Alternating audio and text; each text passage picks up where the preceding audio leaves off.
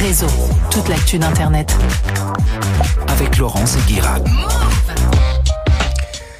Dans l'histoire d'Apple, il y a un nom qui vient en tête. Steve Jobs, le visionnaire.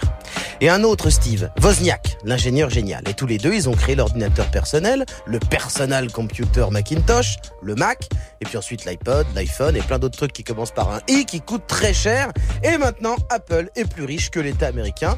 Bravo à eux. Merci de m'avoir écouté.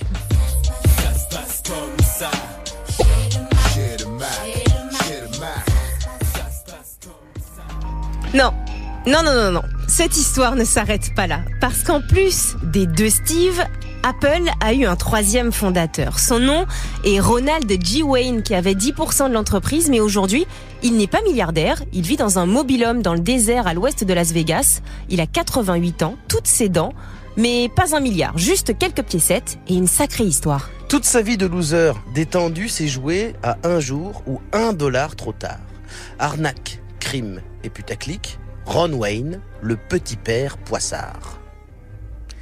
Ronald G. Wayne est né à Cleveland, dans un état proche de l'Ohio vu que c'est littéralement dans l'État de l'Ohio. C'était en 1934, dans une Amérique qui s'est pris en pleine gueule le krach boursier de 1929, la faisant rentrer dans la Grande Dépression.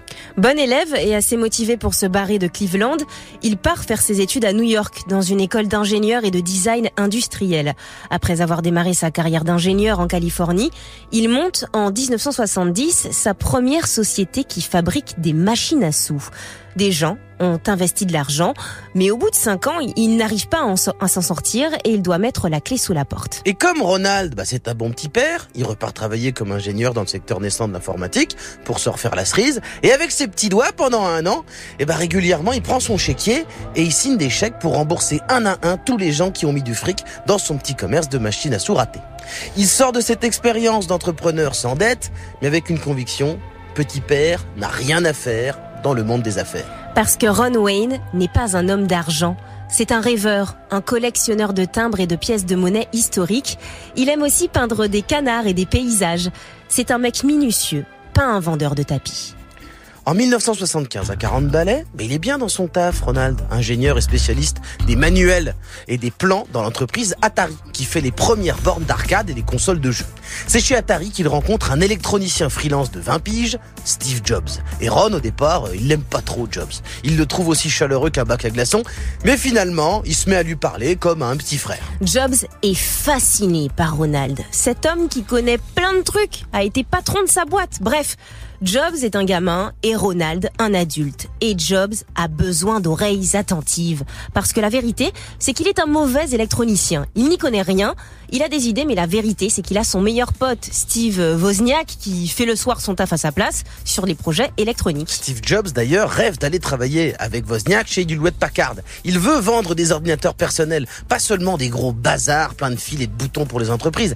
Mais HP n'y croit pas, et son ami Wozniak non plus. Mais il finit par le convaincre, et Wozniak bosse à côté de son taf sur un microprocesseur installé sur un circuit imprimé. En gros, la base d'un PC, l'idée de Steve Jobs, et un jour, les deux s'engueulent. Wozniak, hyper content de son processeur, eh ben, il veut le montrer à ses patrons chez Louet Packard pour l'utiliser chez eux sur leur machine. Mais Steve Jobs, lui, il veut pas. Mais il n'arrive pas vraiment à expliquer pourquoi.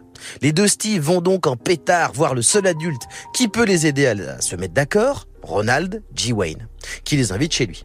Et il leur explique la vie. Leur microprocesseur, c'est une innovation dont ils sont propriétaires. Il faut pas l'utiliser ailleurs. Ou alors, il faut le vendre. Mais pour ça, il faut qu'ils montent une société. Steve Jobs se lève et dit bah alors, on fait ça. On monte une boîte, mais à trois. Il a besoin de Ronald pour savoir comment on fait. Alors Ronald va sur sa machine à écrire, il prend encore ses petits doigts et il rédige les statuts. L'entreprise va s'appeler Apple, 45% pour Jobs, 45% pour Wozniak et 10% pour Ron. Apple démarre comme ça, à 3. Jobs s'occupe de la conception, produit et du marketing. Wozniak est le génie ingénieur et Ron a un rôle d'administrateur, écrit les manuels d'utilisation et tous les documents de l'entreprise. Puis, il dessine le premier logo. Et aussi, il sera là en cas de désaccord pour trancher. En avril 76, le Apple One est né.